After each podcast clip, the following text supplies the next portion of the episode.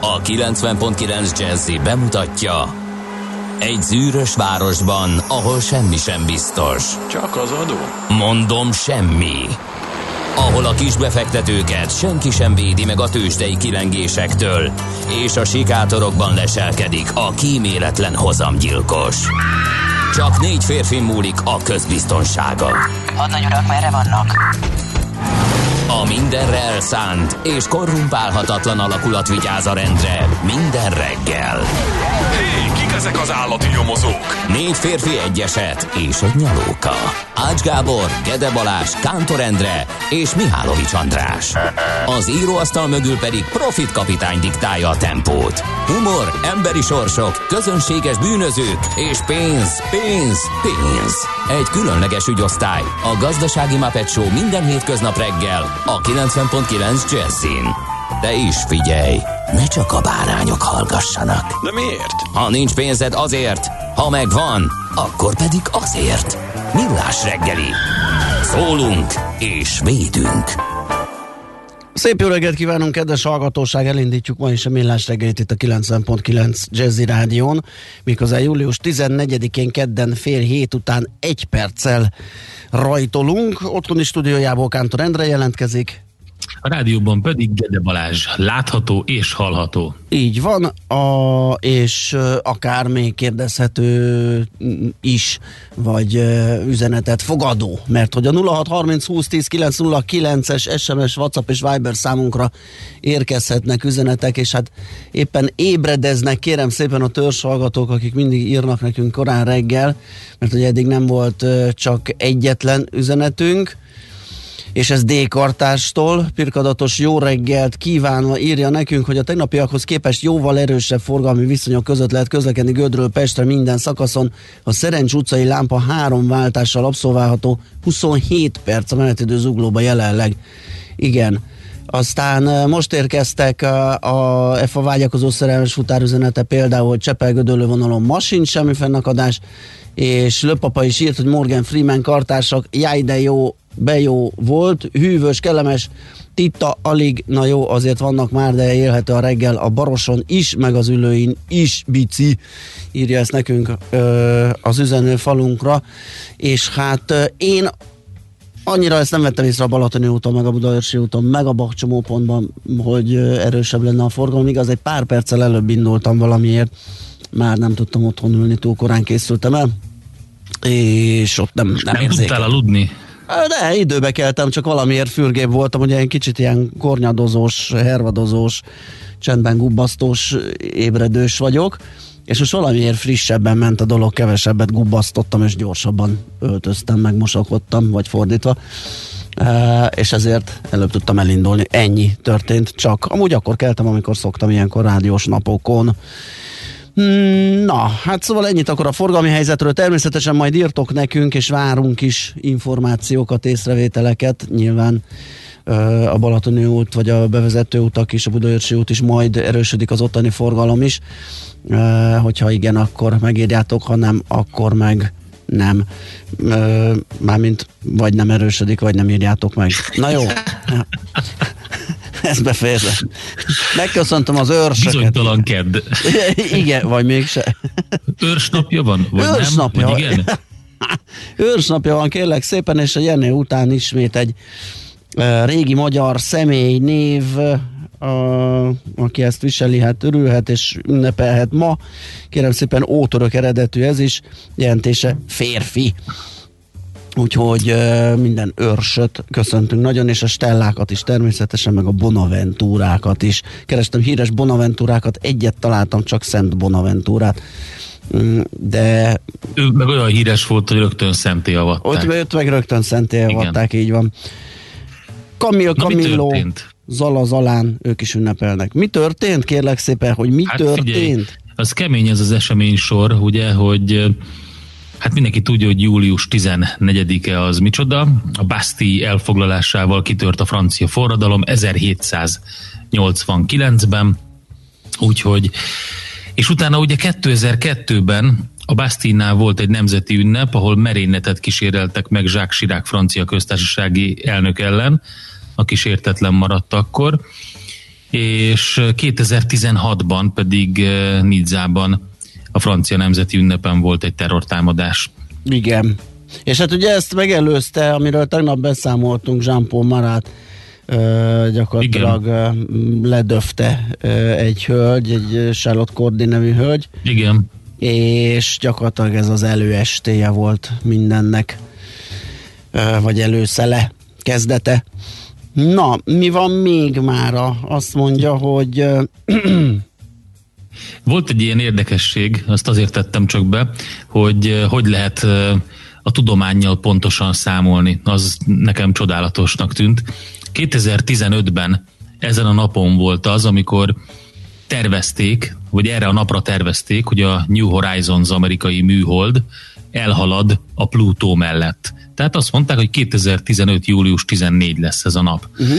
Ugye ez egy ö, olyan űrszonda, amit a Plutó a holdjai és a Kuiperöv néhány objektumának vizsgálatára alkottak meg, és 2006 januárjában indították útra, és többek között megközelítette a Jupitert, és képzeld el, hogy napra pontosan 2015. július 14-én elért a Plutóhoz, és fényképeket is készített uh-huh. róla. Nagyon klassz. Azért ezt így kiszámolni, megalkotni, megcsinálni, és így kivitelezni, azt gondolom, hogy van remény, csak, csak, csak jóra kell használni azt az irgalmatlan észt, ami összejött nekünk. Hát igen, csak az a csak ne lenne, ugye? Mert igen, ez, egy, igen. Ez, ez, ez sokszor csak kívánság marad. Ha a Jupiter mellett képzeld el, tehát ez is zseniális, hogy egy Atlas hordozó rakétával lőtték fel, és azzal indították útra, és gyakorlatilag egy évvel később, 2007. február 28-án megközelítette a Jupitert, ahol gravitációs hintamanővert végzett. De jó hangzik. Hát ez kész. Igen.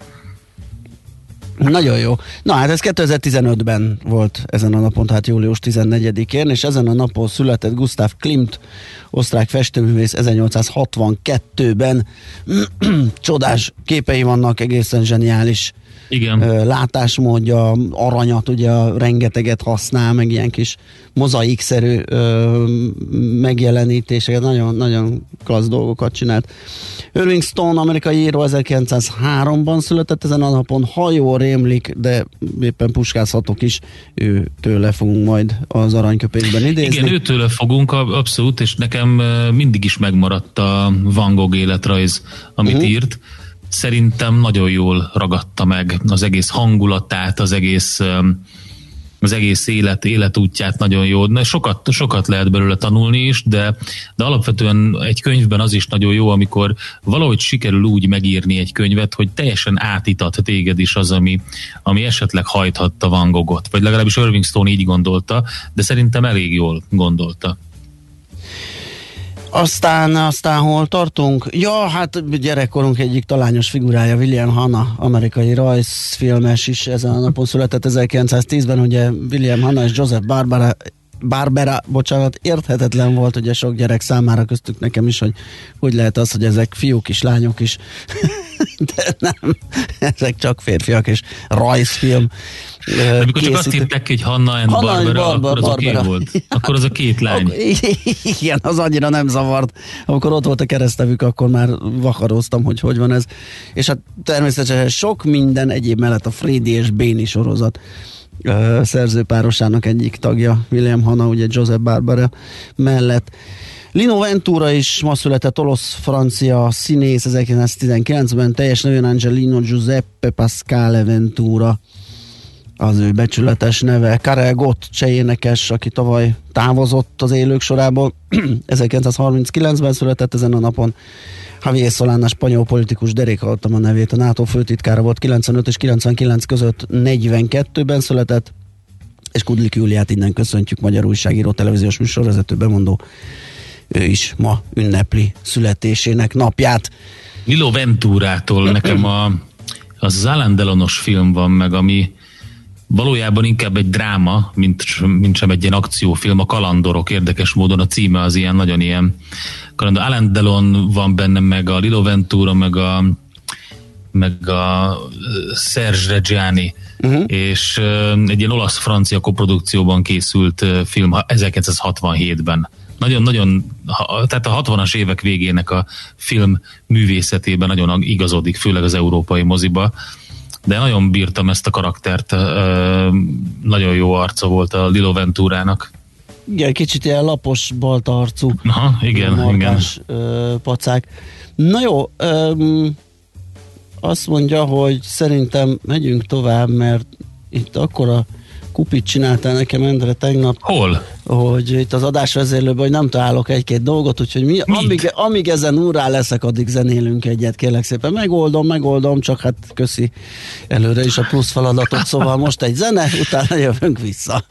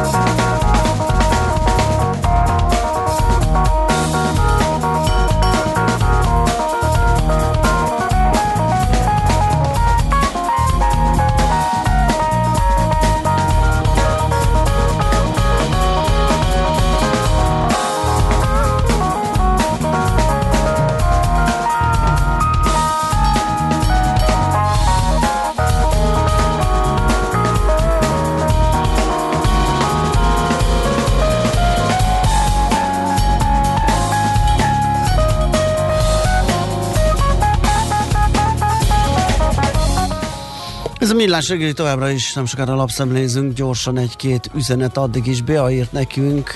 Képzeld el, furcsát ír, azt mondja, hogy most jövök rá, hogy semmi személyes nem tudtunk, meg Balázsról pedig hány éve rádiózik, most fura volt hallani, hogy hogy ébred. Amúgy meg boldog névnapot kíván barátjának Örsnek Heidelbergbe, azt innen hát ha hallja Örs, és akkor ezt tudtuk továbbítani É, Rólad nem lehetett semmi, egy csomó személyes dolgot meg lehetett tudni róla, tehát folyamatosan szerintem csepegtetjük az információkat. Több, többet kell hallgatni minket ezek szerint. Azt mondja, hogy jó reggelt, ö, Tesla Tesla társak, zseniális napunk volt tegnap, jöhet a folytatás. Ja tényleg, hát azt majd elmondjuk a tüzsdei összefoglalóban, hogy még tovább sikerült ö, cibálni a Tesla részényeit. Aztán mi jött még? Uff, akkor ma van a Mókusos zenekar neve napja is, igen. Köszönjük Húha. szépen. 06 30 20 10 9 0 9, igen, az SMS, WhatsApp és Viber számunk.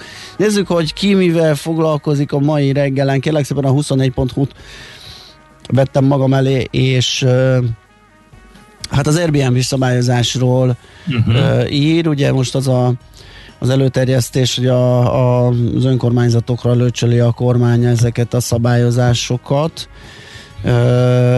és hát elég szűk mozgástérrel a piac kifehérítéséhez az Airbnb együttműködésére is lenne szükség, vagy szükség lenne. Ugye itt lehet a cikkben is találkozni azokkal a számokkal, amelyek talán már ismertek voltak, hogy egy jó 30-40 százalékát feketén adják ki az Airbnb-s lakásoknak, és hát nyilván ezért is kéne valami fehérítés, valamiféle tisztítás. Hát most egy picit túl nagy lendülettel fogott hozzá a kormányzat, hogy ezt rendbe tegye ezt a kérdést. Ugye a jelen ö, törvényjavaslat alapján úgy néz ki, hogy ö, azt hiszem még két változat van az asztalon. Rövid távon lakást csak a kereskedelmi hatóságnak címzett bejelentés után lehessen kiadni, és az önkormányzatok szabhassák meg, hogy területükön egy évben hány napra lehetséges a turisztikai célú lakás kiadása, nem akarnak korlátozást, úgy is dönthetnek akár. Ugye egy nagy dilemma elé állítva ezekkel az önkormányzatokat, mert nyilván a helyi lakosok azok azt szeretnék, hogyha korlátozás lenne, ugyanakkor meg a turizmus sem kéne teljesen megfojtani. Fűrjes Balázs korábban ugye a Budapest fejlesztésért felelős államtitkár még a népszavának arról beszélt, hogy célszerű lenne azt kikötni, hogy évente 90-120 napnál hosszabb ideig ne lehessen Airbnb is lakásként hasznosítani az ingatlanokat, ugye erre aztán ö, válaszoltak az Airbnb-sek, hogy ez, ez el lehetetleníteni a működésüket, mert hogyha jól emlékszem, a számra valami 200 fölötti, 250 napot kell kiadniuk, hogy rentábilisak legyenek, a fölött jön a nyerő állítólag. É, úgyhogy a 120 nap az mindenképpen kevés. Na, szóval ennek a részleteiről és a lehetséges folytatásról 24.hu lehet olvasni. Igen, ez egy izgalmas dolog volt, ugye belebegtették ezt az egészet, és utána Karácsony Gergely főpolgármester közölte a hivatalos Facebook oldalán, hogy ezt alapvetően jó ötletnek tartja, és van, amikor a kormányzat és a fővárosnak az érdekei találkoznak, majd utána azonnal a kormányzat kihátrált belőle, és azt mondta, hogy hopp, akkor csináljátok ti. Igen. Úgyhogy mindenképpen izgalmas. Na, m4.hu és a G7-et nézegettem, az m van egy érdekes cikk, sok honfitársunk vagyona még a koronavírus járvány alatt is gyarapodott, ez derül ki a tehetősebb magyarok megtakarításait kezelő hazai privátbanki szolgáltatók lap megkeresésére adott válaszaiból, nőtt a kockázatvállalási hajlandóság is, és sokan vettek részvényeket. Az egész bankszektor helyzetéről majd beszélünk a mai műsorban, minden esetre ez a vagyonkezelésről szól, illetve a privátbanki szolgáltatásokról ez a cikk, úgyhogy ez mindenképpen érdekes. Meg egy másik is, ami globálisan az olajszektorról szól, pengeilen táncol az olajszektor, de aztán van egy magyar vonatkozás, hogy hogy érinti ez a molt. Hát az Lé... látszik az árfolyamon. Igen. Ugye a, a kereslet erőteljesen csökkent, miközben az alapanyagárak emelkedésnek indultak, ráadásul környezetvédelmi előírások is nehezítik ezt az egész uh, szitút az olajszektor számára, úgyhogy erről ír az m4.hu. a portfolio.hu-n olvasgatok az azonnali fizetés, meg egyáltalán az elektronikus fizetésekről. A ma reggeli anyaguk azzal foglalkozik, hogy Európa minket máshol hatalmas áttörést hozhat az azonnali fizetés Magyarországon azt mondja, hogy a tranzakciók harmada éjszaka hétvégén és munkaszüneti napon zajlott eddig. 55 ezer másodlagos azonosítót regisztráltak a rendszerben.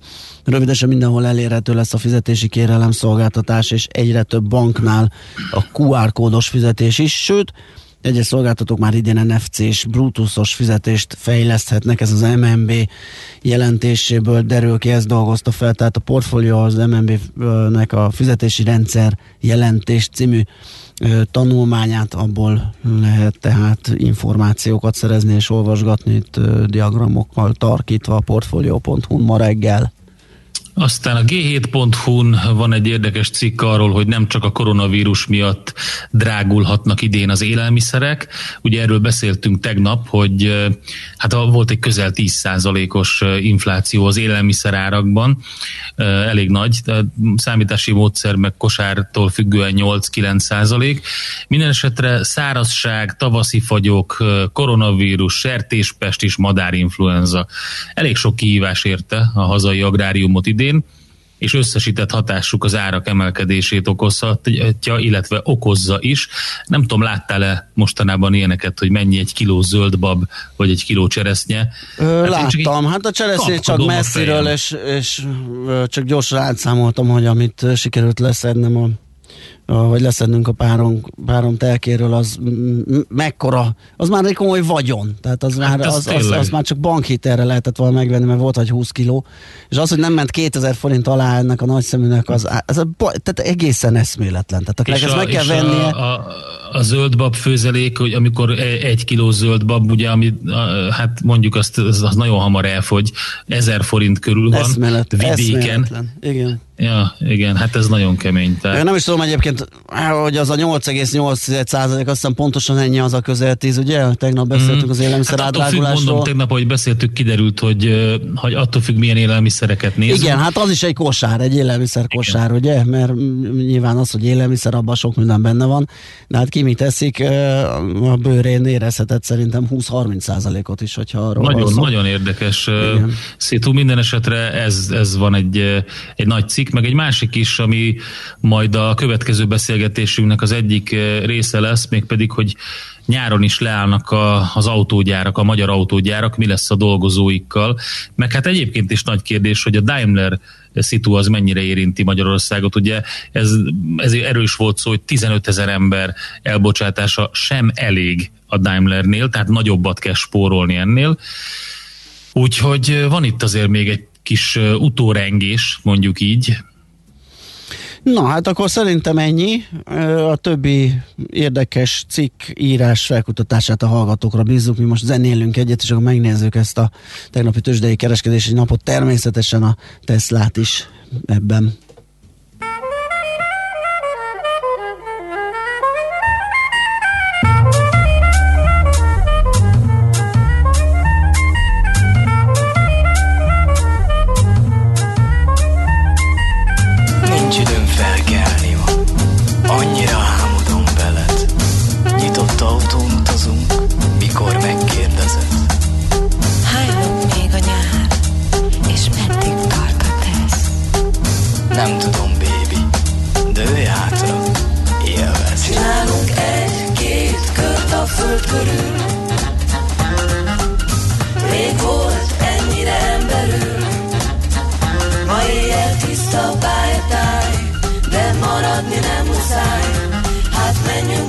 újra fel, van egy út oda a tej.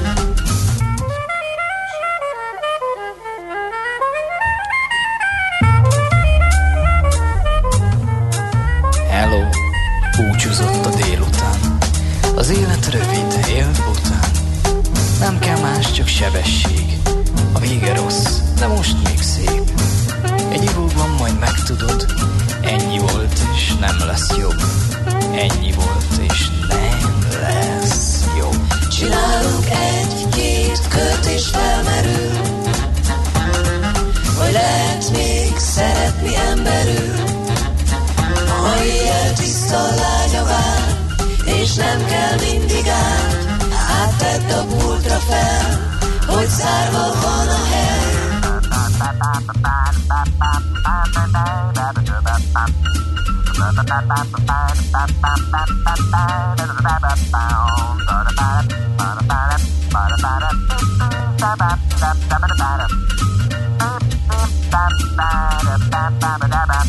Magyarország az én hazám, Budapest a fővárosként. Szokott érzem jól magam, ahogy kifőzhetem a nyakam.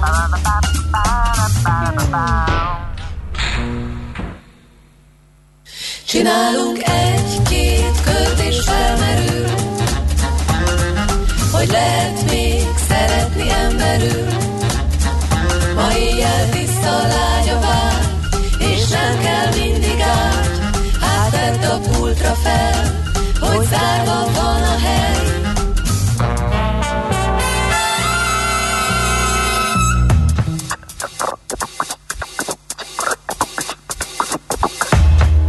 Hol zárt?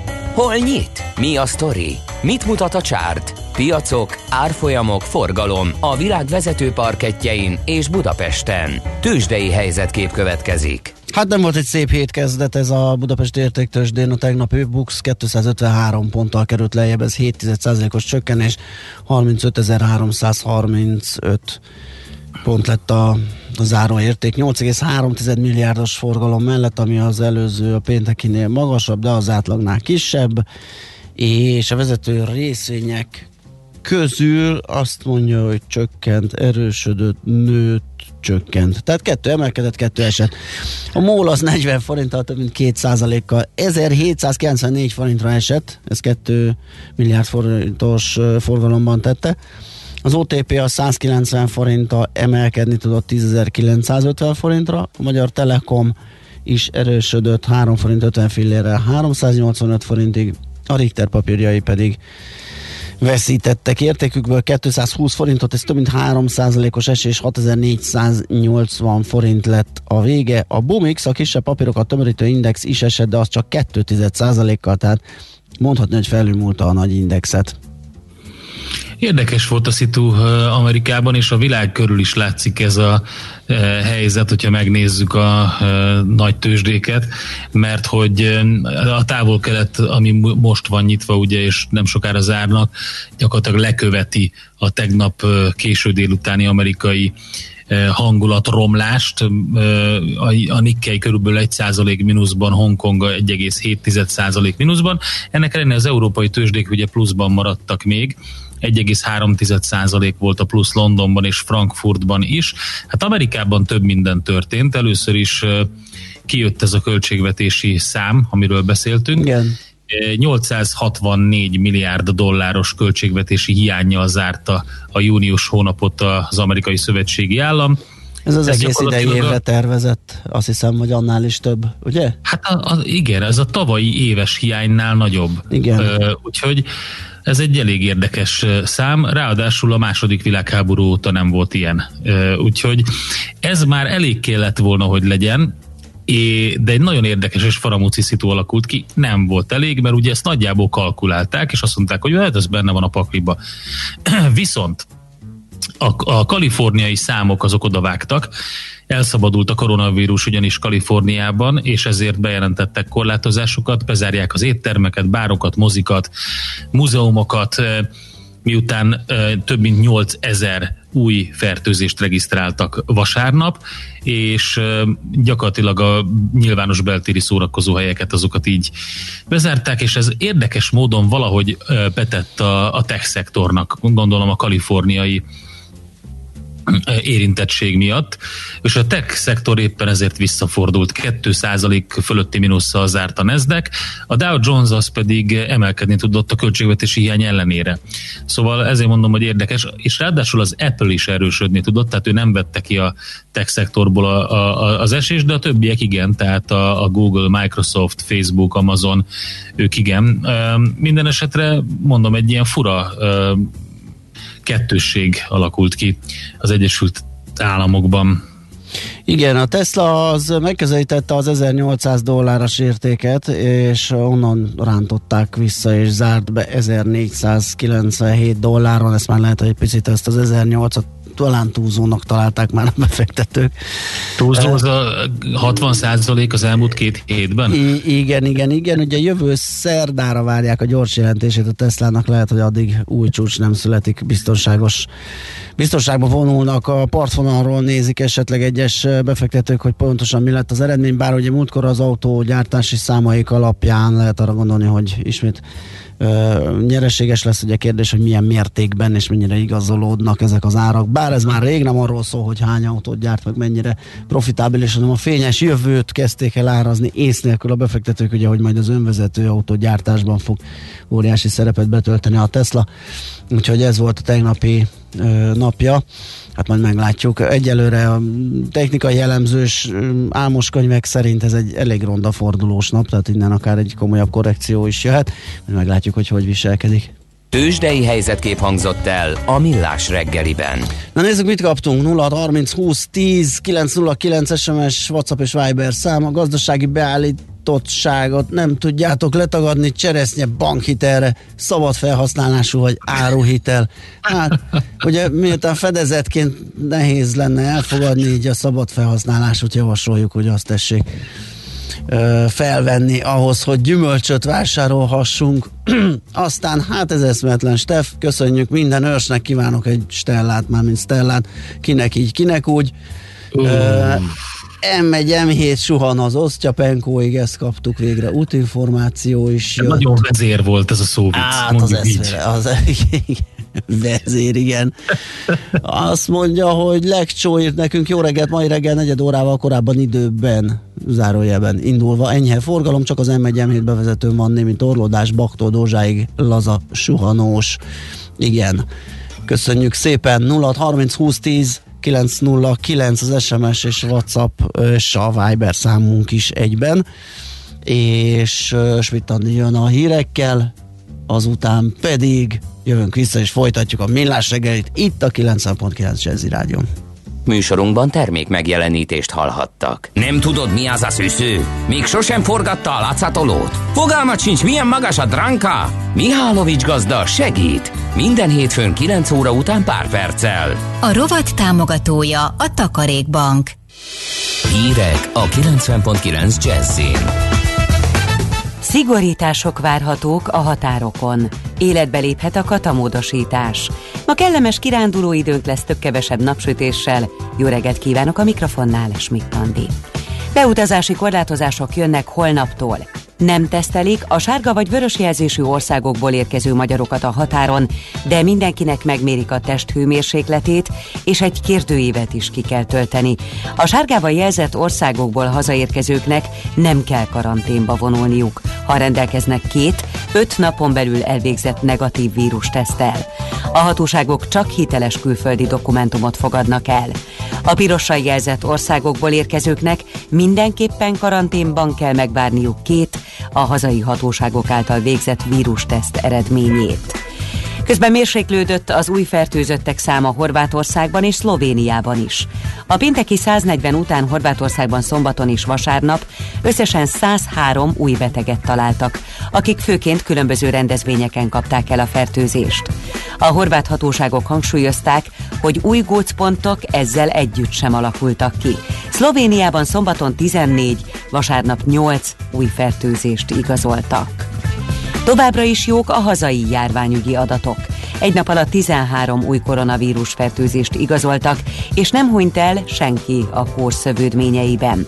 Közben tovább csökkent az aktív fertőzöttek száma is, jelenleg 579 beteget tartanak nyilván. Remélhetőleg a normál munkarendben el lehet kezdeni a tanévet, nyilatkozta a köznevelésért felelős államtitkár a Kossuth Rádióban. Maruzsa Zoltán ugyanakkor hangsúlyozta, arra is fel kell készülni, hogy a koronavírus miatt esetleg ismét digitális oktatásra kell átállniuk az iskoláknak. Az elmúlt hónapok tapasztalatai alapján vizsgálják, milyen új technológiai megoldásokat lehet használni, ha újra otthoni oktatás lesz. Életbe léphet a katamódosítás, miután a köztársasági elnök kihirdette a költségvetés megalapozásáról szóló törvényt. Az elmúlt napokban három szervezet is kérte, hogy küldje vissza az országgyűlésnek megfontolásra a törvényt, mert szerintük a módosítás túl nagy terhet ró a katásvállalkozókra. Áder János ugyanakkor úgy ítélte meg, hogy a törvénymódosítás egy jogszabályi kiskaput zár be. 20-25 százalékkal több diák keres nyári munkát idén, mint tavaly ilyenkor. A koronavírus járvány miatt ugyanis a megszokottnál kevesebb a munka lehetőség, mondta a Diákész Érdekvédelmi Szervezet főtitkára. Majzik Nándor utalt arra, hogy a legtöbben a mezőgazdaságban helyezkednek el, de továbbra is keresettek a vízparti és a strandos munkák. Fizetéskor a minimálbér az irányadó. A Duna kanyari körjárat mellett még két új hajójárat indul, péntektől Esztergom és Zebegény, illetve Szentendre és Visegrád között. Szent Királyi Alexandra kormányszóvivő elmondta, a rövidebb útvonalon naponta kétszer, a hosszabb járaton pedig naponta egyszer indulnak hajók. A jegyár mindkét útvonalon 500 forint lesz, és az utazás megszakítható. És végül az időjárásról. Ma napos időnk lesz, és esni nem valószínű, hogy fog. Az északkeleti szél viszont helyenként megélénkül. Napközben 23 és 27, késő este 15 és 20 fok között alakul a hőmérséklet. A következő napokban fokozatosan melegszik az idő, de elszórtan már záporokra és zivatarokra is számítani lehet. A hírszerkesztőt Schmidt-Tandit hallották. Friss hírek legközelebb fél óra múlva. Az időjárás jelentés támogatója a Software van Hungary Kft. A felhőszolgáltatások szakértője. Software van. Felhőben jobb. Budapest legfrissebb közlekedési hírei a 90.9 Jazzin a City Taxi Dispécsejétől. Jó reggelt kívánok a kedves hallgatóknak! Viszonylag eseménytelenül indul a nap, jelenleg még nincsen nagy forgalom, és szerencsére balesetről sem kaptunk hírt. Amire érdemes figyelni, hogy lezárják a 11. kerületben, a Vakbottyán utcát a Lágymányosi utcánál, és a Karinti Frigyes útnál is gázvezeték javítása miatt. Valamint folytatódik a lomtalanítás Zuglóban, emiatt időszakos korlátozásra kell számítani a Zuglói Körvasút sor Egresi út, Vezér utca, Rákospatak utca, Gárvai utca által határolt területen. Balesetmentes utat kívánok Önöknek! A hírek után már is folytatódik a millás reggeli, itt a 90.9 jazz Következő műsorunkban termék megjelenítést hallhatnak.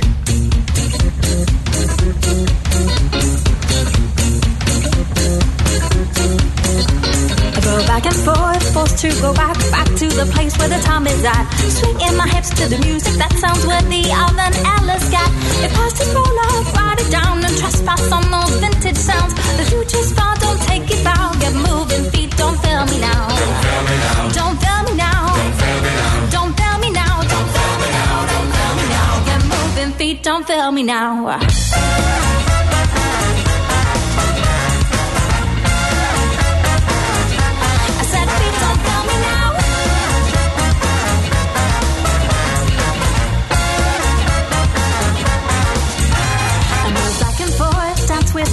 Take a look around and drink the energy in. Say what you want, don't mean a thing, cause I'm just gonna sing, sing, sing.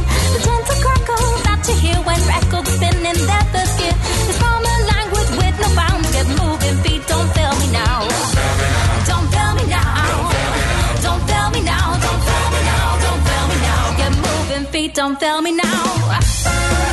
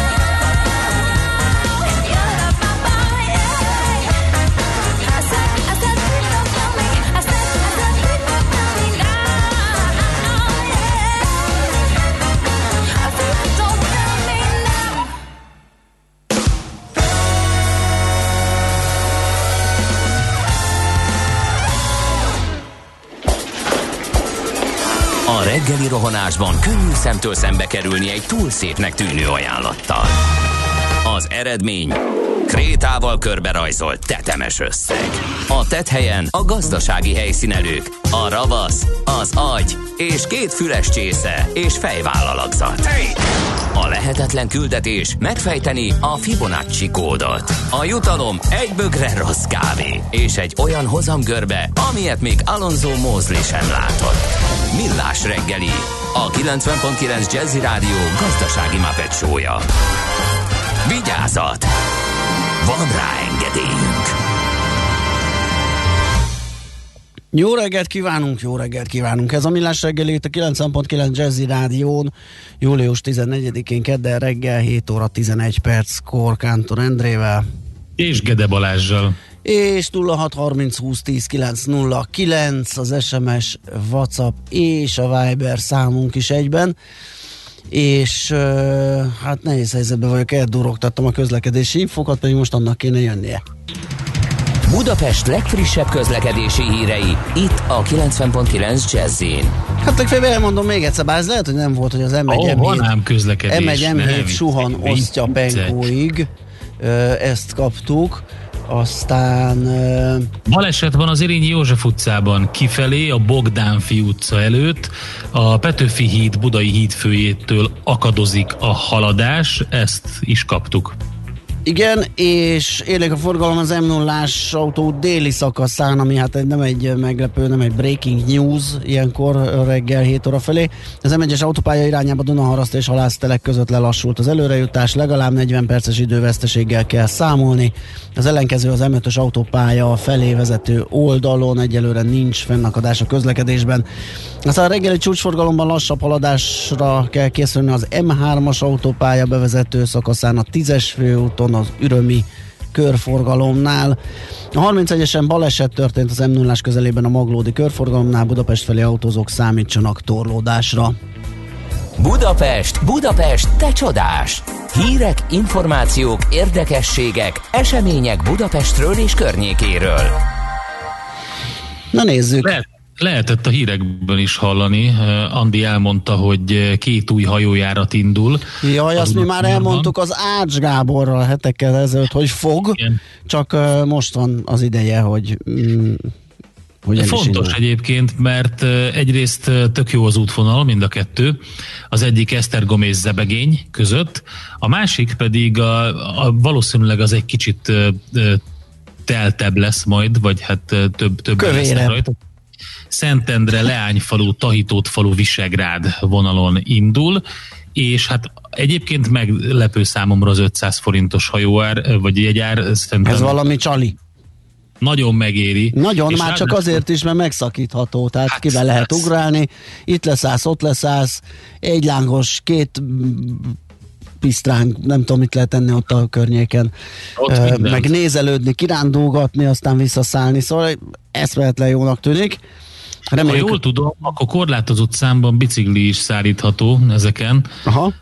Van egy ilyen rész hátul, bár ebben nem vagyok teljesen biztos, hogy mindegyik alkalmas rá, tehát ezt meg kell kérdezni, viszont ha igen, akkor, a, akkor mind a kettő egy zseniális hétvégi kirándulásra alkalmas dolog, mert egész jó bicikliút van Budapestről kifele abba az irányba, és főleg ezen a, ugye ez a Szentendre Lányfalu, Tahitótfalu, Visegrád vonalon, de az Esztergom Zebegény is, tehát ott végigmegy a bicikliút egész sokáig, és 500 forint az tényleg egy, egy röhely. Igen. És hát mutatja is a népszerűségét, hogy a Mahart Passnave adatai szerint egész komoly azt mondja, hogy naponta kétszer, hosszabb járatokon naponta egyszer indulnak a hajók, de most ez lehet az, ami, ami egy kicsit megnehezíti a dolgot, de minden esetre népszerű, mert a hétvégén 4000 utast szállítottak, és a társaság készül a harmadik hajó üzembeállítására is, számítva arra, hogy a felvidékről érkeznek turisták. Igen, ugye akkor találták ezt ki, amikor a Nagymaros zebegény között ti vonat, pótló, hajójáratot beindították. Lehet, hogy mi erről beszéltünk az Ácsa? Igen, Ö, igen. És hát annak a népszerűségén felbuzdulva jött az ötlet, hogy egy ilyen hopon-hopoff körjáratot, ugye, tehát megszakítható utazással Igen. ö, elindítsanak. Úgyhogy ez Na, hát egy jön egy üdvözlendő történet. Bocsánat, jön egy másik hír, ami Ács Gábor számára sz- ilyen, ilyen legalábbis megdobogtatja. Egész műsor az Ács Gáborról szól eddig. Jó, figyelj, hát végül is. Elkezdődött a Budapest-Belgrád vasútvonal magyar szakaszának fejlesztése, ezt csak úgy viccből mondtam, hogy ez megdobogtatja az ő szívét. Minden esetre a kivitelezésre vonatkozó szerződés hatályba lépett, és ezzel kezdődött el ez a magyar szakaszfejlesztés. Ezt az Innovációs és Technológiai Minisztérium közölte, és elmondta azon az ülésen a miniszter, ahol a projekt megvalósítását irányító vállalatokkal ültek le, hogy az előkészületek ütemterv szerint haladnak, és 2025-re készül el a beruházás, és Hát ugye nem véletlen, mert hogy ez a 2021-27-es uniós fejlesztések középpontjában vasúti projektek állnak. Árufuvarozás is nagyon fontos, és azt szeretnék, hogy Magyarország gyakorlatilag megkerülhetetlen legyen a vasúti árufuvarozás tekintetében. Minden esetre izgalommal várjuk a költségeit ennek a Budapest-Belgrád vasútvonal magyar szakasznak. Aztán egy új fesztiválról számolhatunk be, bocsánat, annak a részleteit nézegetem, a Bikers Weekendet szeptember 17-től 19-ig rendezik meg a Vasúttörténeti Parkban, fellép az Omega, az Edda művek, a Mobilmánia programok során lesz motorépítő bajnokság és szépségverseny is. Hú, hát ez egy ilyen nagyon klasszikus, ilyen rocker. Öreg motorosok. Öreg motorosok, öreg zenészek. Szerintem Csoki is ott lesz, az biztos. Azt azon röhögtem, hogy egyszer képzeld el, hogy alsóörsre lementem. Volt valami zenekar, amit meg szerettem volna nézni élőben mindenképpen. Tudom, a Steppenwolf volt, uh-huh. és ö, ha bár eljöttek Magyarországon, akkor meg kell nézni ezt a legendát, és lementem, hát annyi bankigazgatóval, komoly vállalkozóval még soha nem találkoztam. Ugye, hogyha fogsz egy ilyen egy ilyen komolyabb mocit, akkor azért az, az nem egy millió forint, és hát ugye a, ebből is kiderült, hogy a, a magyar Harley Davidson klubnak a tagjai azok valójában a második fiatalságokat élő nagyon tehetős úri emberek. Tehát azt gondoltam, hogy majd, majd ott ilyen vérrokkerek között így megbúvok, és gyakorlatilag le kellett pacsizni minden sarkon, mert itt egy bankigazgató, ott egy befektetési bankár. Na kérlek szépen a, a hajójárat, tudtam én, hogyha hajózunk, akkor Zita hallgatót azt előrántjuk valahonnan, ha csak félfüllel is hall minket, úgyhogy írt is nekem. Találkoztam vele, képzeld, ez egyik ilyen hajójáraton. Tényleg? Na. Bizony. Hát igen, vele lehet, mert ő ilyen hajós, mahartos. Úgyhogy írt is Igen, nekünk igen. információt. Azt mondja, hogy igen, bicikli korlátozott számban szállítható. Ezt megerősíti. Viszont az út megszakítása a Szentendre viselgel viszonylatban vigyázzunk, mert csak egy hajó megy fel, és az megy vissza. Aha. Úgyhogy ez egyelőre jobban hangzik, mint a valóság. Vagyis hát megoldható éppenséggel, csak hát Hát ezt mondtam, hogy cangával ö, kell ezt elképzelni, és akkor ott lehet ö, közben bringázni, és visszajönni hajóval. Tehát valahogy ki kell, meg kell tervezni. Igen, igen, igen, erre figyelni kell, tehát itt a köszi az információkat, akkor ez most ennyi zenélünk is egyet. Nekünk a Gellért hegy a Himalája. A Millás reggeli fővárossal és környékével foglalkozó rovata hangzott el.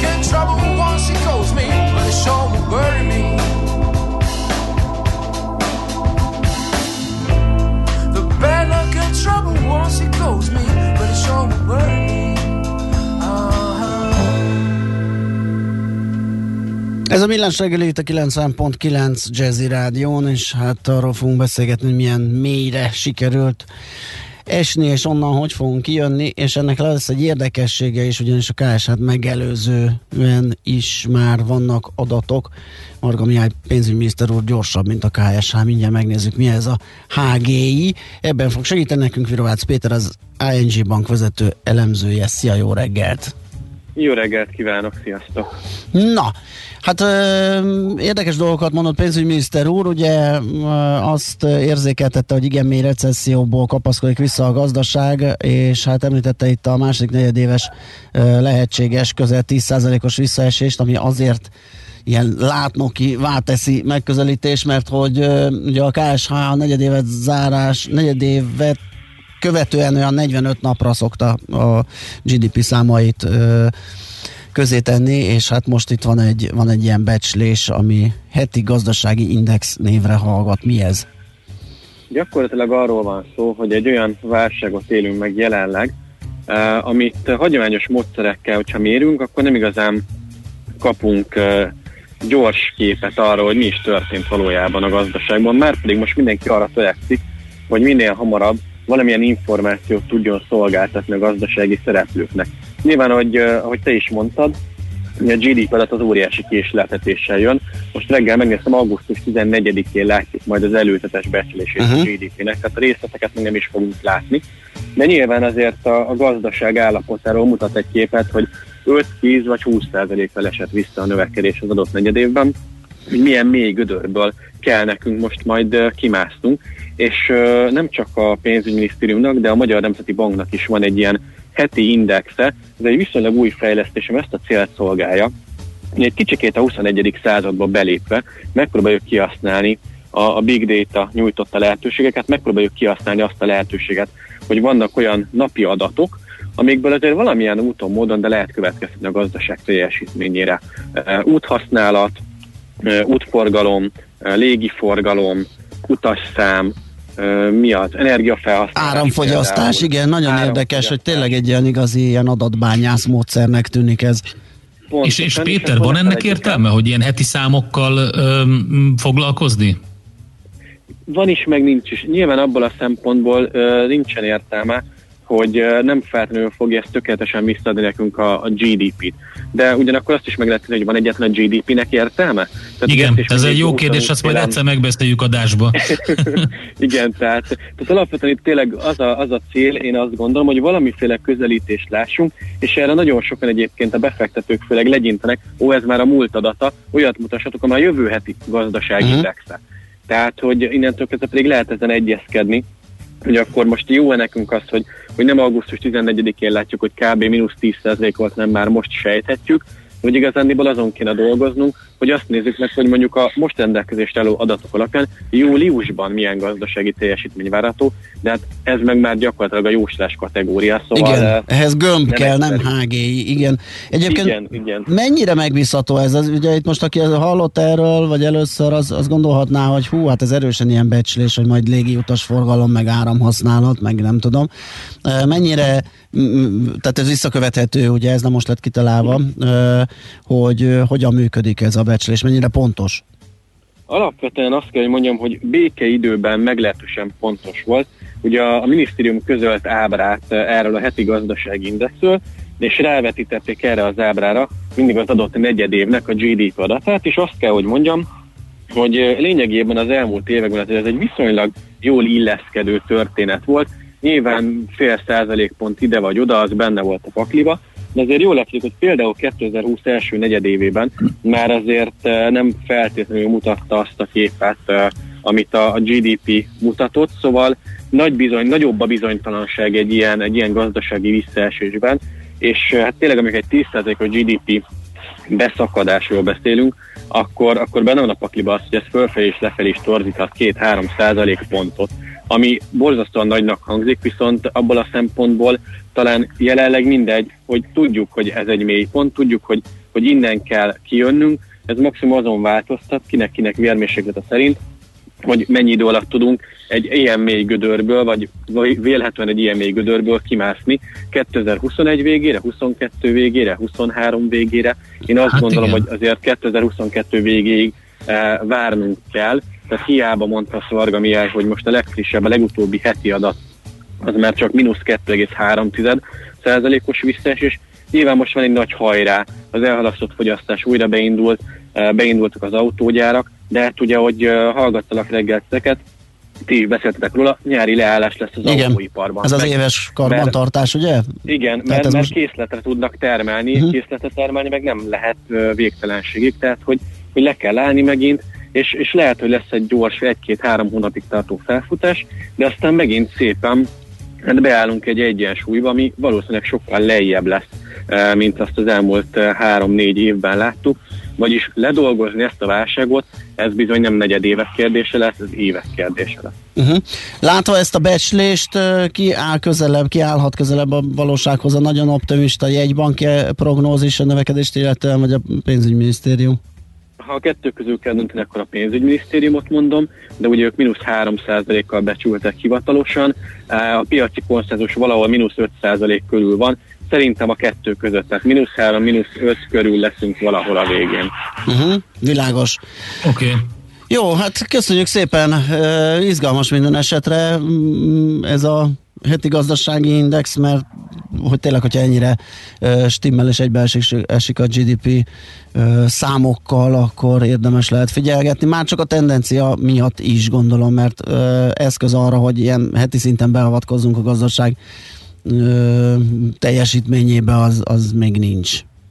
Abszolút, tehát ez legalább valamiféle kapaszkodót nyújt Igen. eh, a gazdaságpolitika számára, és ez, és ez fontos egy ilyen nehéz időszakban. Péter, köszönöm szépen, hogy megvizsgáltuk ezeket a számokat, mi, ö, mutatókat. Jó munkát és szép napot kívánunk neked. Nektek is szép napot, Szervusz. minden jót, sziasztok! Virovácz Péterrel, az ING bank vezető elemzőjével váltottunk egy pár szót. Hát igen, ugye ez innen szép nyerni, erre szokták mondani.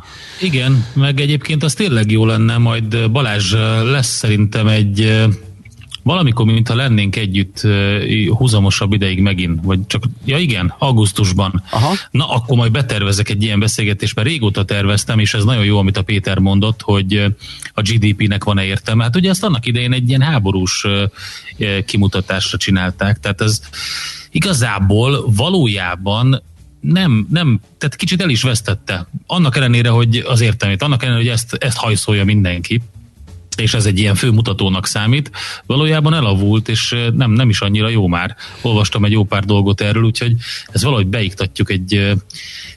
Hát igen, ezt jó, pár, jó, jó ideje feszegetik, hogy kéne valami olyan mutató, ugye, ami a nemzeti jólét, meg a jó, igen. meg a különböző negatív hatások, externáliákat is kezeli, meg, meg nem tudom én mindenfélét, de még Na, igazán nem sikerült kitalálni. Ez, ezzel haladunk. Tehát hát igen, mert, mert ez egy egyszerűbben összeállítható mutató, tehát ugye a mutatóknak mindig az a, az a jellemzője, hogy minél egyszerűbb legyen. Egyszerűbben összeállítható, csak hogy az ember az nem úgy működik, ahogy ezt így a közgazdászok annak idején kitalálták, hogy ilyen tehát nem matematika pusztán, pont ahogy te igen, is mondtad, igen, ez a jólét, igen, meg, a, igen, meg, a, igen. meg a többi nincs benne. Na jó. Na jó, akkor ezzel majd foglalkozunk, akkor ez lehet akár egy ilyen promója is ennek a témának. Most viszont Schmidt-Andit promózzuk már megint, ő jön rövid hírekkel, utána pedig jövünk vissza, folytatjuk a millás reggelit, még hozzá, mindjárt mondom, hogy mivel, mert fogalmam sincs. Ó, Palko Pistit hívjuk, a Portfolio.hu elemzőjét, nagyon jó. A bankszektorról fogunk beszélni, meg a hitelezésről, ami hát van legalább olyan rossz bőrben, mint a GDP, legalábbis az elmúlt számok alapján. Műsorunkban termék megjelenítést hallhattak. Van itt nálunk a jazziben egy fickó, aki jól érti a jazzt, meg a smooth jazzt is, sőt, otthonosan mozog a swing világában. És ne feledkezzünk meg a szól és a funky zenéről sem. Aztán még a lounge műfajhoz is ért. Mit ért? Perfekt benne, akár doktorálhatna is ezekből, vagy taníthatná. Persze egyetemi szinten. Na, a jó hír az, hogy tanítja. Minden vasárnap délelőtt két órán keresztül elénk hozza a világ legjobb muzsikusait, a legkülönlegesebb felvételeit és a legexkluzívabb információit. Jazz Kovács minden vasárnap délelőtt a 90.9 Jazzin. Csak a zeneértőknek. Rövid hírek a 90.9 Jazzin. Beutazási korlátozások jönnek holnaptól. Nem tesztelik a sárga vagy vörös jelzésű országokból érkező magyarokat a határon, de mindenkinek megmérik a test hőmérsékletét, és egy kérdőívet is ki kell tölteni. A sárgával jelzett országokból hazaérkezőknek nem kell karanténba vonulniuk, ha rendelkeznek két, öt napon belül elvégzett negatív vírustesztel. A hatóságok csak hiteles külföldi dokumentumot fogadnak el. A pirossal jelzett országokból érkezőknek mindenképpen karanténban kell megvárniuk két a hazai hatóságok által végzett vírusteszt eredményét. Előre tervezetten egy hétre leáll a termelés augusztusban a Kecskeméti Mercedes gyárban. A gyártás augusztus 17-e és 23-a között szünetel majd, kihasználva a nemzeti ünnep körüli hosszú hétvégét. A cég közölte, hogy a döntésben figyelembe vették a munkatársak eddigi szabadságtervezési igényeit is, másrészt ezeken a napokon karbantartási munkálatokat végeznek majd. Folyamatosan nő a repülőtéri forgalom, de még mindig csak a töredéke a járvány előttinek. Júniusban csak nem 85 ezer utas fordult meg a Liszt Ferenc nemzetközi repülőtéren, a négyszerese a májusinak. Valentényi Katalin, a Budapest Airport kommunikációs igazgatója elmondta, jelenleg 16 légitársaság 92 úti célja érhető el. A kivitelezési szerződés hatályba lépésével megkezdődött a Budapest-Belgrád vasútvonal magyarországi szakaszának fejlesztése. Palkovics László, innovációs és technológiai miniszter a projekt megvalósítását irányító vállalatokkal tartott ülésen elmondta, hogy az előkészületek ütemterv szerint haladnak, és a beruházás várhatóan 2025-re elkészülhet. Változás jön a boltokban. Még több húsféle eredetét kell feltüntetni az üzletekben. A pultból kínált baromfiú és kecskehús esetében is jelölni kell a származási országot. A zöldségeknél és gyümölcsöknél pedig zászlót kell elhelyezni a magyar terményeknél. A következő napokban országszerte csak nem 500 településen folytatódik a szúnyogírtás. A főváros 8 kerületében, valamint Békés, szabolcs szatmárbereg Vas és Zala megyében, a Csepel-sziget környékén, illetve Csorna, a Dunakanyar, Szexárd és Szolnok térségében gyérítik a rovarokat. Ma napos időnk lesz, eső nem valószínű, az északkeleti szél helyenként megélénkül, napközben maximum 27 fokot mérhetünk, késő este 15 és 20 fok között alakul a hőmérséklet. A következő napokban fokozatosan melegszik az idő, de elszórtan már záporokra, zivatarokra számítani lehet. A hírszerkesztőt Schmidt-Tandit hallották friss hírek legközelebb fél óra múlva. Az időjárás jelentés támogatója a Software van Hungary Kft. A felhőszolgáltatások szakértője. Software van. Felhőben jobb. Budapest legfrissebb közlekedési hírei, itt a 90.9 jazz Budapesten egyirányosították az Erzsébet királyné útját a Mexikói úttal a Nagy Lajos király útja felé pályakarbantartás miatt. Tart a nagykörúti villamosok pályafelújítása. Csütörtöktől a 4-es és a 6-os villamos helyett ismét a Korvin negyed és a délbudai végállomások között közlekednek majd a pótlóbuszok. Az Irinyi József utcában a Karinti Frigyes út és a Petőfi között továbbra is mindkét irányban sávlezárásra számítsanak. A Fehérvári úton változatlanul tilos megállni a Baranyai utca és a Bocskai út közötti szakaszon, valamint tilos parkolni a József körúton és az Üllői út és a Csepregi utca között. A tilosban parkoló gépjárműveket elszállítják. Lomtalanítás miatt kell időszakos korlátozásokra számítani napközben a 14. kerületben a Szuglói körvasútsor, Egresi út, Vezér utca, Rákospatak utca, Gervai utca által határolt területen belül. A Hungária körúton a kacsó úti felüljáró felé a vasúti híd alatt lezárták a belső sávot, mert csatornát javítanak. Pongrász Dániel, PKK Info. A hírek után már is folytatódik a millás reggeli. Itt a 90.9 jazz Következő műsorunkban termék megjelenítést hallhatnak.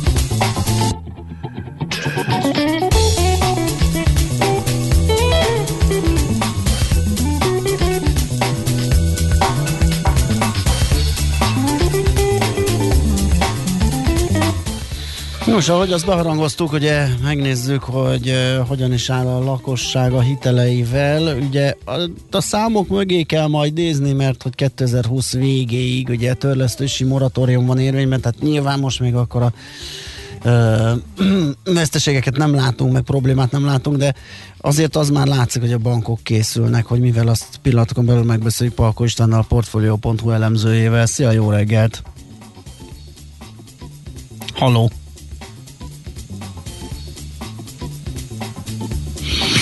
Na, Pista nem hal minket most. Nem.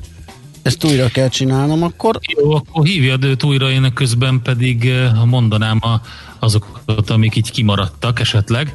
A kedves hallgatók eh, többen is eh, üzentek nekünk Facebookon. Például a zöld babárával kapcsolatban azt mondja nekünk Erika a Facebook oldalunkon, hogy 2000 forint a zöld baba pennyben igen, Budapesten több helyen láttam én is 2000 forint környékén. Én az 1000 forintot azt ilyen termelői árra mondtam vidéken, tehát hogy a járkál az ember kisebb falvakban, és ott árusítják a, a ilyen háztályi ö, gyümölcsöket, zöldségeket, akkor azért ott tök jó minőséget lehet venni sokszor, és hát ott is megdöbbentő volt, hogy 1000-1500 forintos áron is láttam ilyet, úgyhogy, és illetve hát még William Hanna és Joseph Barberára utalva mondja Gyula a Facebook oldalunkon szintén, hogy azt hittem nők, mint ahogy sokan Igen, igen, is. igen. Na, ha minden igaz, itt van Palkó Pisti, a Portfolio.hu elemzője. Szia, jó reggelt! Igen, itt vagyok, jó reggelt. Nagyon jó. Na hát azzal kezdtük, ugye, hogy a fizetési moratórium vagy hiteltörlesztési moratórium egyelőre lehet, hogy elfedi a valóságot, de az már látszik, hogy a bankok készülnek arra, hogy uh, itt elég sok hitel uh, rossz állapotba kerülhet. Igen, még ugye március végén szinte be sem tört a koronavírus járvány Magyarországra. Pontosabban két hete volt velünk a veszélyhelyzet, amelyet a kormány kihirdetett, de már márciusban 160 milliárd forinttal több céltartalékot, értékvesztést számoltak el a bankok a hiteleikre. Ez elsősorban nem azt mutatta természetesen még márciusban, hogy hatalmas bedőlések lettek volna, hiszen ezekre általában ugye három hónapot várni is szoktak, mire ugye nem fizetések beérnek és bedőlt hitelnek eh, számítanak ezek, hanem hát nyilvánvalóan arra, hogy jövőre készültek a bankok, tehát a jövőre vonatkozóan elkezdtek tartalékolni, hogy nagy összegben, nagy, több, több milliárd forintos összegben dőlhetnek be mind vállalati, mind lakossági hitelei. Ez azt jelenti, hogy a következő negyedéves számokat, ha látjuk, akkor még újabb tartalékokat fognak képezni, ahogy említetted, ugye még csak a járvány elején jártunk, amikor ennyire ö, belehúztak. Igen, ha jól emlékszem, akkor a bankok kétharmada volt az, aki ilyen konzervatívan céltartalékolt, tehát hogyha a bankszektor egészének adatait nézzük, akkor arra számítok, hogy a következő negyedévek szintén e, hasonló nagyságrendű e, céltartalékolásokat, értékvesztéseket hozhatnak. Ennek következtében viszonylag nagy a valószínűség annak, hogy az idei évben a tavaly még ha a belföldi eredményt nézzük, akkor csak nem 500 milliárd forintos eh, profitot termelő magyar bankszektor az nullszaldó környékére vagy veszteséges eh, tartományba csúszik át. Aha. E, hogy működik egyébként ez a céltartalékolás? Ugye ez egy ilyen tartalékképzés arra, hogy a jövőn, jövőben esetleg, hogyha romlik a hitelállomány, akkor, akkor legyen rá fedezet. Ez mennyire rugalmas? Tehát ez most mindenképp azt jelenti, hogy ebből mm, óriási problémák lesznek a, a moratórium megszűnése után 2021-től, vagy ezt akár menet közben a gazdaság javulásával, a foglalkoztatottság esetleges javulásával tudnak változtatni a bankok, és esetleg visszavesznek a céltartalékokból jelezve, hogy nem akkora nagy a baj. Az elmúlt években az utóbbi jelenséget láthattuk, tehát hogy ugye eh, nagyon nagy értékben írtak vissza értékvesztéseket a bankok. Ez úgy működik, hogy a könyvekben csökkentik azoknak a hiteleknek az értékét, amelyek már bedőltek, vagy nagy valószínűséggel bedőlhetnek.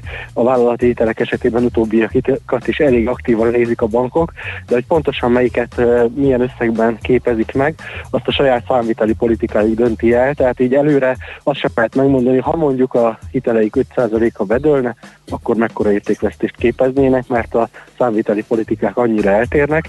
Minden esetre rugalmas a rendszer olyan szempontból, hogyha ö, először ö, veszélyeztetnek is tűntek hitelek, és emiatt egy bizonyos százalékot a saját számviteli politikájuk, illetve hát a nemzetközi számvitel szerint rájuk ö, ö, szabott ö, szabályok szerint ö, megképeztek, akkor ezt utána egy idő után vissza is tudják írni, tehát ilyen szempontból elképzelhető, hogyha az idei válság mégsem alakulna olyan rosszul, illetve bejönne a törlesztési moratórium, hiszen ez tompítja és átmenetileg eh, megvédi az ügyfeleket a bedőléstől, akkor utána eh, a következő évek azért jobbak is lehetnek a bankoknak, hogyha ez lerövidül ez a nehéz időszak. Uh-huh.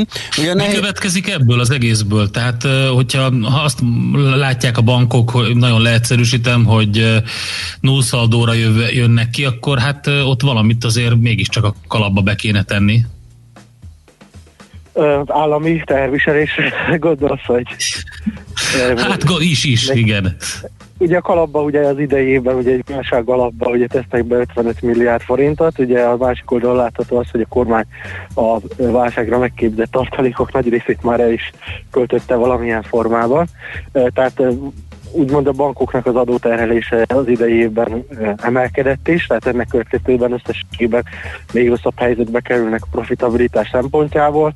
Hát ugye nem, nem sajnálni akarjuk a ugye, bankokat általában, hanem arról van szó, hogyha a növekedésnek a támogatásáról beszélünk, akkor a bankoknak profitábilisnek kell ahhoz lenniük, hogy a tőkeerejük az folyamat fokozatosan emelkedjen, és csak a profitabilitást tudja azt támogatni, mert egyre több tőkével egyre több hitelt tudjanak kihelyezni a gazdaságba. Ezt ugye ugye a közbeszédben viszonylag kevésszer hozzák fel a viták szereplői a bankokkal kapcsolatban, de őnekik tényleg szükségük van a növekedéshez, a gazdaság támogatásához az, az arra, hogy, hogy nyereségesek legyenek. Nem kell így, egyébként Egyébként ugye sok mindent megtett az MNB és a kormány annak érdekében, hogy a bankokat érő sok ne legyen olyan nagy az idei évben. Ugye a törlesztési moratórium ezek közül a a legfontosabb. De hát úgy látom a bankok is, ugye itt az írásodban egy, láttunk egy ilyen diagramot az NPL ráták alakulásáról, és itt az utóbbi egy-két évben szépen így kifenekelt, egész jó bőrben vannak a bankok, és úgy várják, úgy fogadják ezt, a, ezt az állapotot, ami, hogyha minden igaz átmeneti lesz. Eh, Tehát ilyen szempontból lehet azt mondani, hogy a hitelintézetek, tehát az egész rendszer szintű veszélyt nem jelentenek a, a, a rosszabbodó hitelek. Igen, sok problémájuk van a bankoknak, ugye egyik ilyen, hogy a magyar bankszektor csúcstartó szinte Európában a költség hatékonyság szempontjából negatív értelemben, tehát nagyon rossz hatékonysággal működnek a magyar bankok, de például a portfóliójuknak a minősége, a mérleg tisztasága az nem tartozik ezek közé a hátrányok közé. Most már például a lakossági hitelek esetében a 90 napon túl nem fizető hitelek aránya mindössze 2,6 százalék, ez Európában is jó aránynak számít, de talán múlthoz képest is, 6 évvel ezelőtt még 19 százalék fölött volt a lakosság esetében az MPL ráta, pontosabban a 90 napon túl nem fizetők aránya. Hát mi a magyarázat erre? Elsősorban az, hogy a bankok ki tudták tisztítani a mérlegükből ezeket. Hogyan? Hát nem, nem úgy, hogy a, a Rávették az adóst, igen. Fizetni, hanem, hanem eladták a követeléskezelőknek a hitelek nagy részét, aztán a követeléskezelők vitték tovább, de hogyha megnézzük, hogy velük együtt hogy áll a, a helyzet, akkor is ezért jelentős javulás volt. 2014 környékén még 170-180 ezer nem fizető jelzálók hiteles volt például Magyarország, ugye lakáshitelesek, szabad felhasználású jelzálók hitelesek ezek, hát most 100 ezernél tartunk, ez még mindig sok, de például a bankokat ez már kevésbé érinti, 18 ezer van náluk ebből a 100-102 ezer nem fizető jelzálók hitelesből, a többi már a követeléskezelőket úgymond idézőjelben boldogítja. Igen, és szomorítja az ott lévő ügyfeleket, mert hogy rájuk ráadásul a, morat, a törlesztési moratórium nem is vonatkozik, ugye? Igen, rájuk nem vonatkozik, a felmondott hitelekre már nem vonatkozik. Eh, Hát a, a követelés kezelési piacról származó információk arról szólnak, hogy ők is mindent megtesznek annak érdekében, hogy az idei évben könnyítsenek a uh-huh. nem fizetők, meg hát a hozzájuk tartozók ö, terheim. Így aztán rengeteg szerződés módosítás vagy átütemezés van őnáluk is. Igen, nyilván azt a bört nem lehet lenyúzni szegény adósról, ami nincs neki, mert elvesztette az állását például. Oké, okay, hát... Na, majd meglátjuk, hogy mit nyúznak le, szóval én azért, a, a, a, hogy is mondjam, Az örök elég szkeptikus vagyok.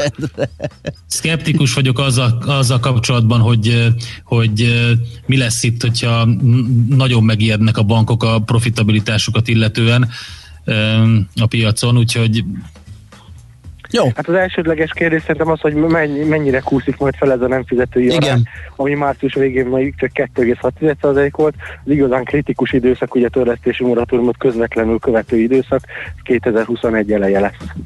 Meglátjuk, uh-huh. addig is figyeljük a számokat. Köszönjük szépen, hogy beszélgettünk, jó munkát, szép napot neked! Minden jót, Szia. viszontlátásra! Palko Istvánnal, a Portfolio.hu elemzőjével váltottunk egy pár szót a nem teljesítő hitelekről, illetve az azt valószínűsítő céltartalékokról, amiket a bankok megképeztek arra az esetre, hogyha vége a törlesztési moratóriumnak, és esetleg bedőlnének ezek a hitelek. Megyünk tovább, zenélünk egyet, és igen, ahogy nézem, sütani hírei előtt visszakukkantunk még egy körre. Bird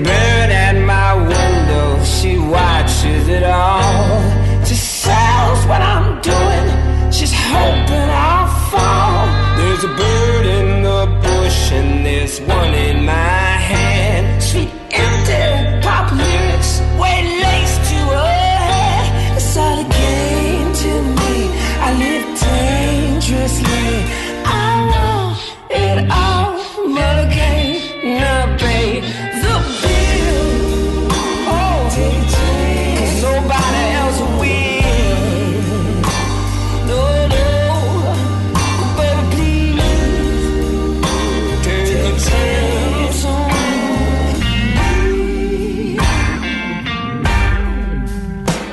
try to hide in the hole.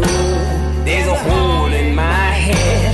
I broke clean off feathers now. She's sick in my bed. There's a bird at my funeral. She's singing out loud. How the tears on a pillow won't heal her scars. All a game to me. I live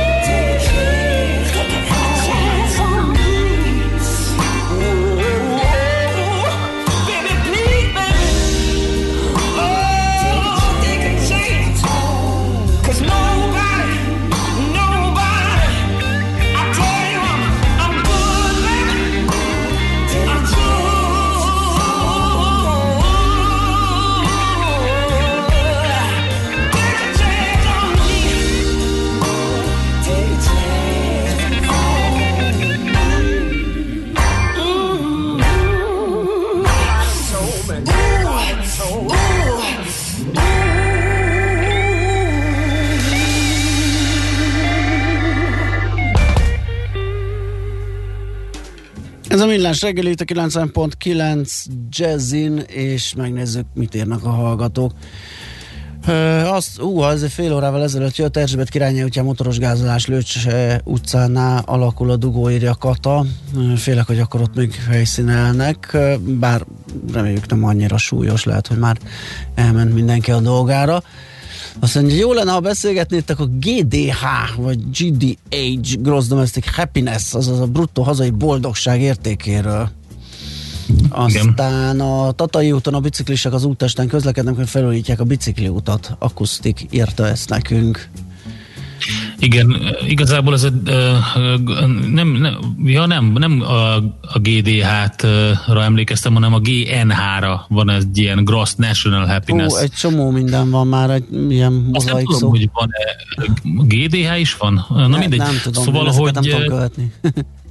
egy, ez, ez egy, a GNH az a, a, bután, a butáni kormánynak egy ilyen filozófiája és azt mérik vele, hogy ezzel az indexel, hogy mi a lakosság kollektív boldogsága, jól, jól léte, ugye ez a jól lét is egy nagyon fontos HR, a HR-ben is, meg, meg a munkahelyeken is egy nagyon fontos mutató, és gyakorlatilag egy alkotmány, alkotmányos célja a butáni kormánynak, hogy, hogy ezt a GNH-t minél magasabb szintre vigye. Ö, 2008-ban vezették be. Azt írja egy hallgató, annyira kell a bankoknak a pénz, hogy több mint két hónapja felmondtam a törlesztési moratóriumot, és még mindig nem vonták le a számlámról az összegeket. Amikor rákérdeztem a miértre, azt a választ kaptam, hogy kézi vezérléssel állítják vissza ezt a funkciót, és nincs rá elég kapacitás. Hát igen, ez érdekes egy állapot. Ö, aztán mi van még? Endre, nem jöttél a sátrasok közé, ez Kiri írta, nem tudom, ez valami kódolt üzenet lehet, nem tudom visszafejteni esetleg. Te? Nem jöttem a sátrasok közé. Igen, igen, igen. Kiri. Nagyon. Na, én mennék én a sátrasok közé, hogyha tudnám, hogy hova kell Merre menni, meg vannak? kik azok, Hol kik azok, verték, hol verték fel a sátraikat, ugye? Ezt kéne tudni. tudnám, hogy hol van. Remélem, hogy ez egy ilyen uh, szinti Roma találkozó Django Reinhardt örököseivel, mert akkor megyek szívesen, arra nagyon kíváncsi lennék. Na, hát ö, azt mondja, hogy 0630 20 10 909 SMS, WhatsApp és Viber szám ez. Ahogy említettem, Schmidt jön ismét a hírekkel, neki adjuk át a teret, és utána az interi menedzsmentről és menedzserekről fogunk beszélgetni. Szerintem keveset, de valamennyit már beszéltünk itt a műsorban, mert emlékszem rá. De nem árt, hogy egy picit ezt a világot körbejárjuk, megnézzük, hogy mit tudnak ők hozzáadni egy vállalat működéséhez, illetve a másik... jó Kinek jó az igen, illetve a másik oldalt is, hogy kiből lesz az interim menedzser. Úgyhogy egy csomó minden ö, dolgot igyekszünk majd ö, tisztázni. Ez ügyben lesz itt vendégünk Lengyel Péter, az Interim Kft. ügyvezetője, partnere, vezető, tanácsadója. Mindez a hírek után.